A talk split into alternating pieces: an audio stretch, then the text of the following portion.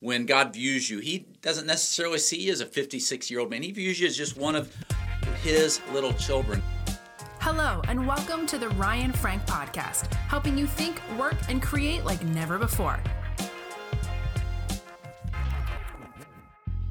You know, the need to be encouraged is something that we all feel. Whether you're a pastor or a ministry leader or whatever you do, we live in a world that has so much negativity. We live in a world that just there's so much evil and hard stuff going on and then we deal with our own, you know, anxieties and fears, and the, the enemy tries to get us discouraged. And let me remind you of a simple truth that really isn't so simple. It's pretty amazing, and that God is with you. God is with you. I love the book of First John. First, Second, and Third John are great books. If it's been a while since you've read them, you need to read them, and they're just so encouraging. And and in First John four four, uh, the Apostle John said this. He said, "Listen." He said, Greater is he that is in you than he that's in the world. And he starts 1 John 4 4 by addressing the church as little children. Little children, listen. Greater is he that's in you than he that's in the world.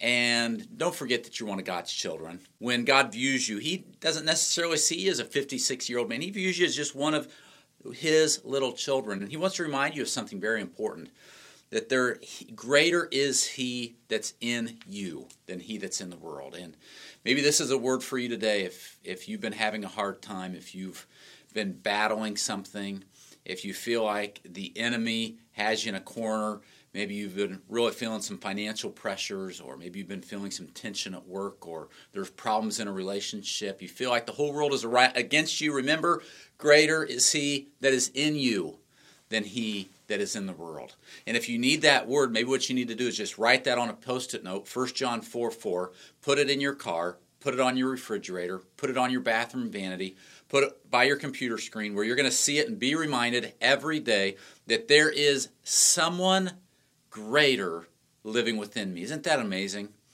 Uh, God's grace and His mercy, that He saves us and He indwells us. And listen, the enemy and God are not equals. They're not equals. God is so much greater than the enemy. I hope that that encourages you today. This episode of the Ryan Frank podcast has ended, but be sure to subscribe for more productivity and life hacks to help you stay on the leading edge. And if you like what you heard, please rate this podcast with five stars. Thanks so much and talk to you next time.